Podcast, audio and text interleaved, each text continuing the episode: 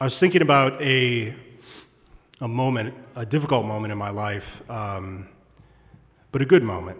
Um, I think I was 16 or 17, and you know, the teenage years are not tumultuous at all. So I had just uh, had a pretty bad argument with my mother, and I was just steaming mad, steaming mad.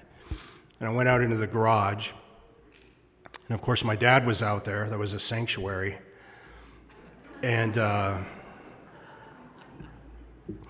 he was out there, and I was just telling him how, yeah, I'm so mad. And he could see it, you know, just steaming mad. And um, he's like, we both played ball, we both, both played baseball. He's like, walk it off, just go for a walk.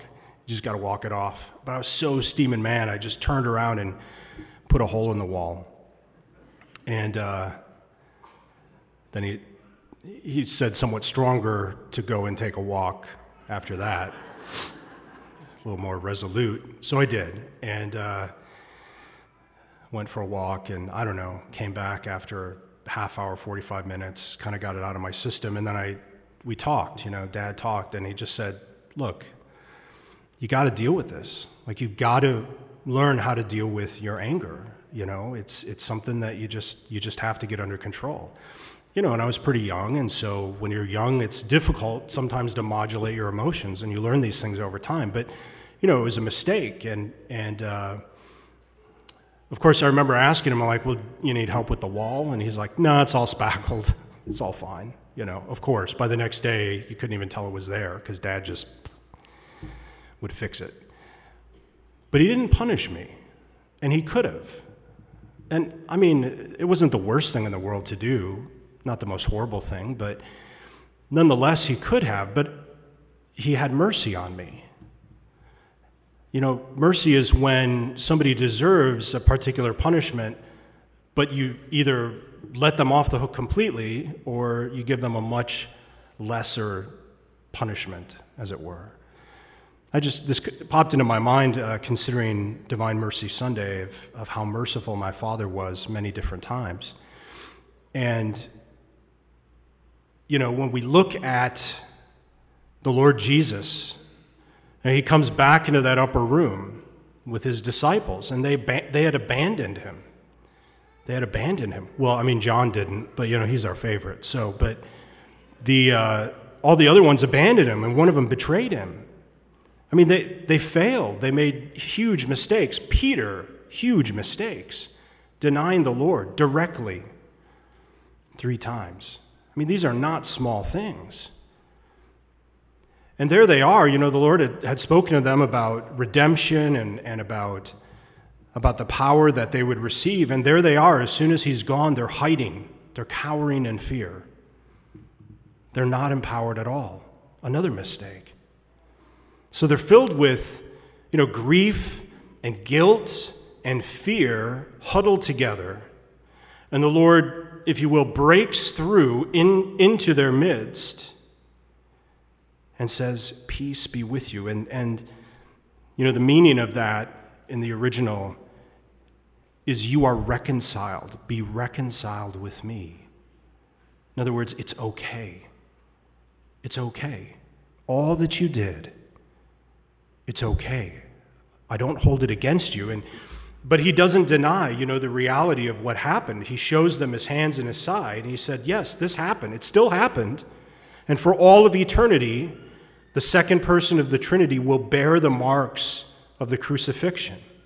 Evil has stamped itself on God for all of eternity. That's how powerful it can be. And yet, Jesus bore these wounds because of his great mercy for us because of his great love for us. And so he goes into that upper room and he, he doesn't hold it against them. You know, he could have said, Where were you? Where'd you go? What's the deal? You of all people? But he didn't. And so when we, we look at our own relationship with the Lord, this is the kind of God we have. We don't have a God who's trying to catch us messing up. We don't have a God who's waiting for our next failure. We have a God who already knows. He already knows what we're going to do. You know, parents, you kind of you see it, right? You see it in your kids. You can just see it. They're going to do it. They're going to do it, and you tell them don't do it, and they're going to do it, even when they're little, and even as they get bigger. You know they're going to do it anyway, right? You know what I mean? You're like, don't do it, don't do it, and then they do it. Then they hit their sister. It's too late. I mean, it's not a whole lot different. I mean, God is omniscient, and none of us are, but it's not a whole lot different. He knows what's going to happen. And you know what's going to happen even with your children, but even the things they do, you know that they have to learn, right? They have to learn from their mistakes.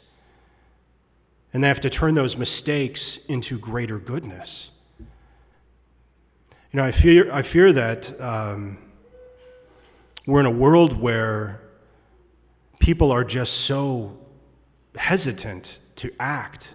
They're so afraid of making mistakes. And part of that is because we're so harsh with each other. We can be so harsh with one another. Even in here, I don't just mean out there. I don't mean, you know, the people at the four o'clock Mass. I mean, all of us.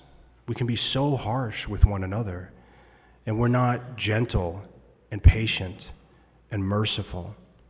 And it doesn't mean that, you know, the, the mistake didn't matter.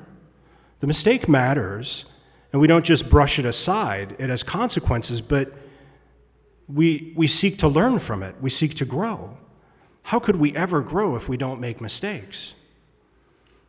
How could we ever get better if there would be no getting better if we did everything perfectly? Right? It's sort of a logical impossibility. If we're already doing everything great, there's no improvement. There can't be. So I guess I, what I'd like to say, especially to all the kids, teenagers also, is, you know, and all you old people, let's just not be afraid of making mistakes. Let's not be afraid of, of you know, failing at times. It's going to happen. We should be more afraid of not learning from it. We should be more afraid of not turning that failure into goodness in our lives. That's what the Lord wants. That's what the Lord gives us with His mercy a chance to transform and transcend. This is what He offers on Divine Mercy Sunday. This is the God we have a God who loves us, is patient, is merciful, and is constantly just trying to move us higher and better. Please stand.